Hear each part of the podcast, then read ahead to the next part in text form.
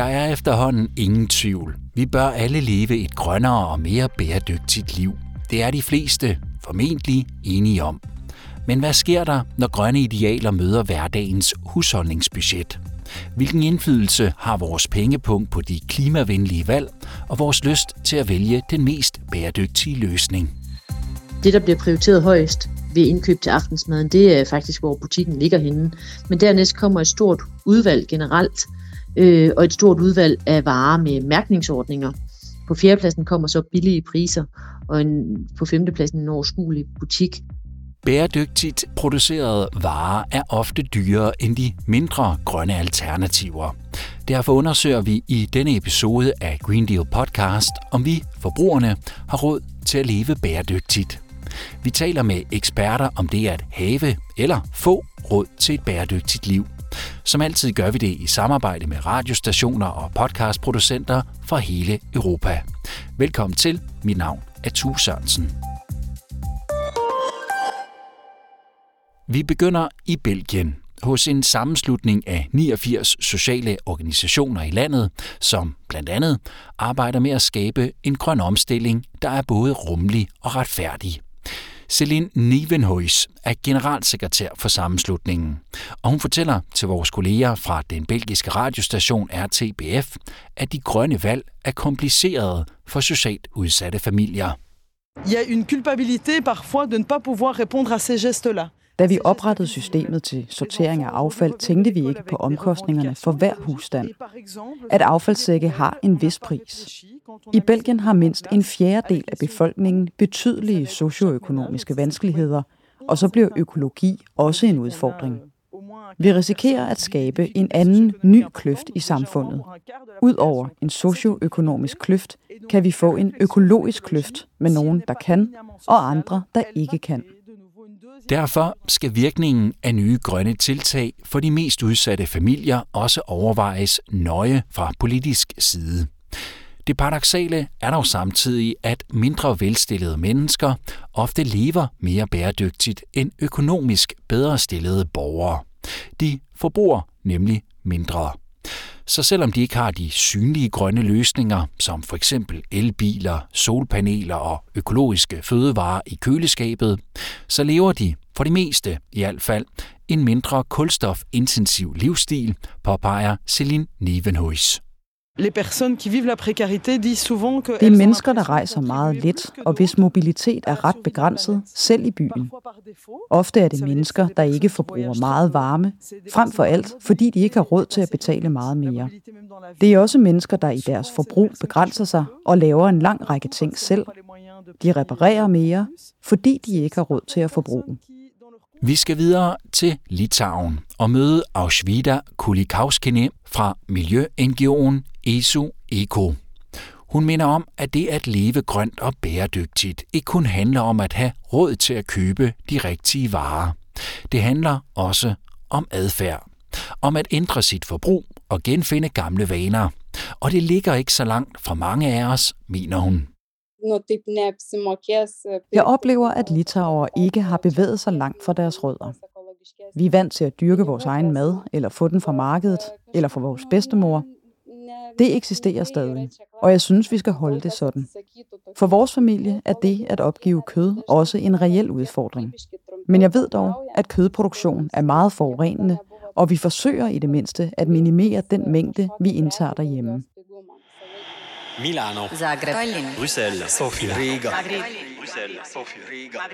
nu til Polen, hvor vores kolleger fra Polski Radio har talt med Anna Pisarska, som arbejder for finansmediet Portfel Polaka. Hun har set på, hvordan det ser ud i praksis i hendes hjemland, altså om polakkerne tænker på klimaet i deres forbrug, og om de er villige til at betale mere, hvis der er et grønt valg på hylderne. Po pierwsze, produkcja. Ifølge forskning anser hele 7 ud af 10 polakker sig for at være miljøvenlige. Det skal dog bemærkes, at vores landsmænd oftest mener, at sortering af affald, brug af sparepærer og vandbesparelse er nok til at være miljøvenlige.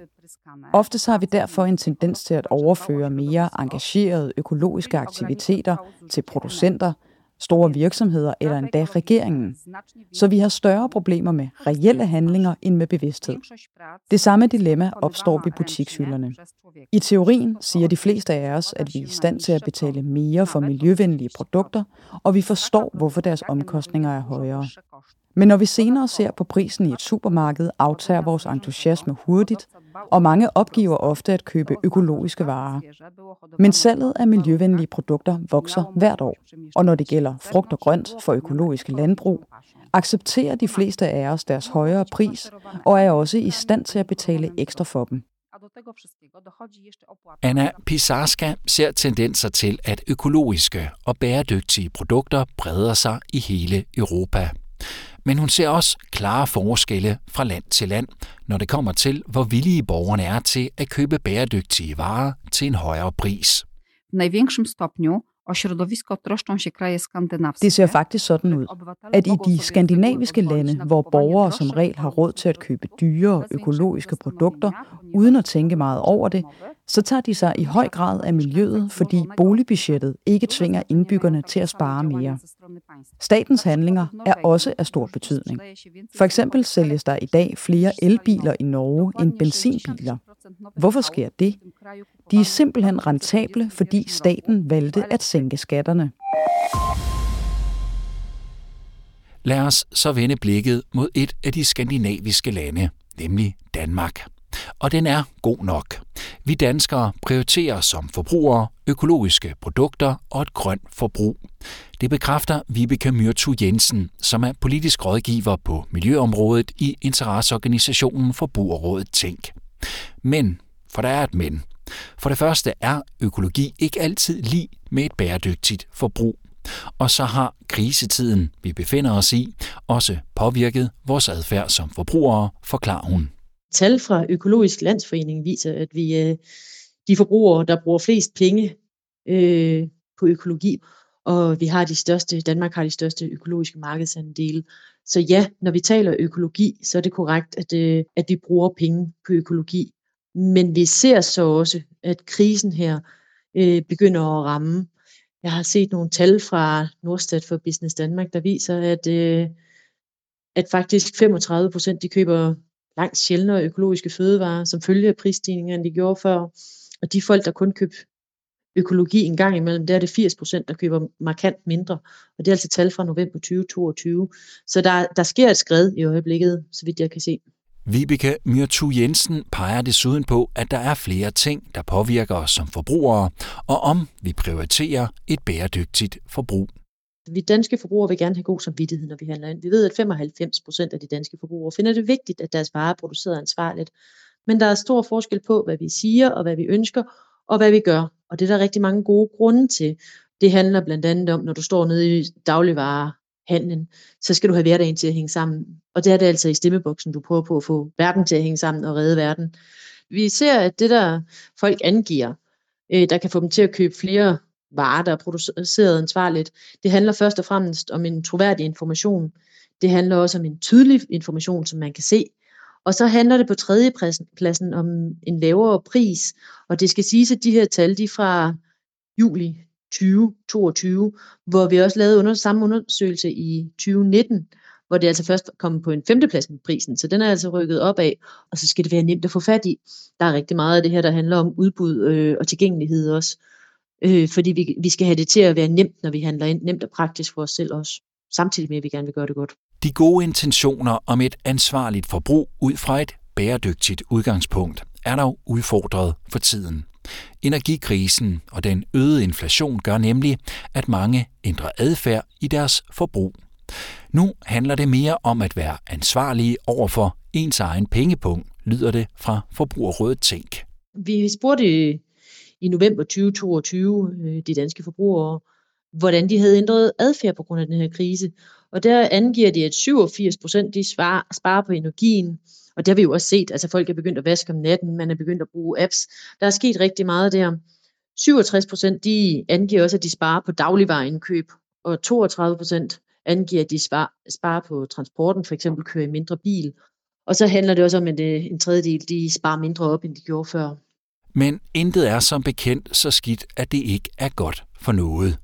Den nuværende krisetid kan derfor blive en anledning til, at vi forbruger mere bæredygtigt.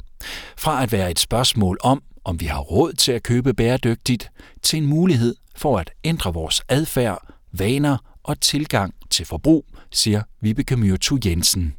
Den økonomiske krise her, kombineret med en klimakrise, det er jo en rigtig god anledning til at tænke over, hvordan vi forbruger. Det betyder ikke, at vi nødvendigvis skal stoppe med at forbruge, men vi skal tænke i at forbruge på en smartere måde med et lavere aftryk. Og det kan vi blandt andet gøre ved at købe nogle produkter. Først, først og fremmest overveje vores behov. Har vi behov for det her produkt?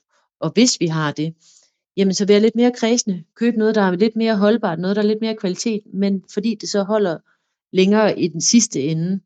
Så på en eller anden måde skal vi til også at tænke på at cirkulere vores ting. Vi kan også se her i krisen, at øh, genbrugsmarkedet er boomet, både med indleveringer, men også med folk, der handler genbrug.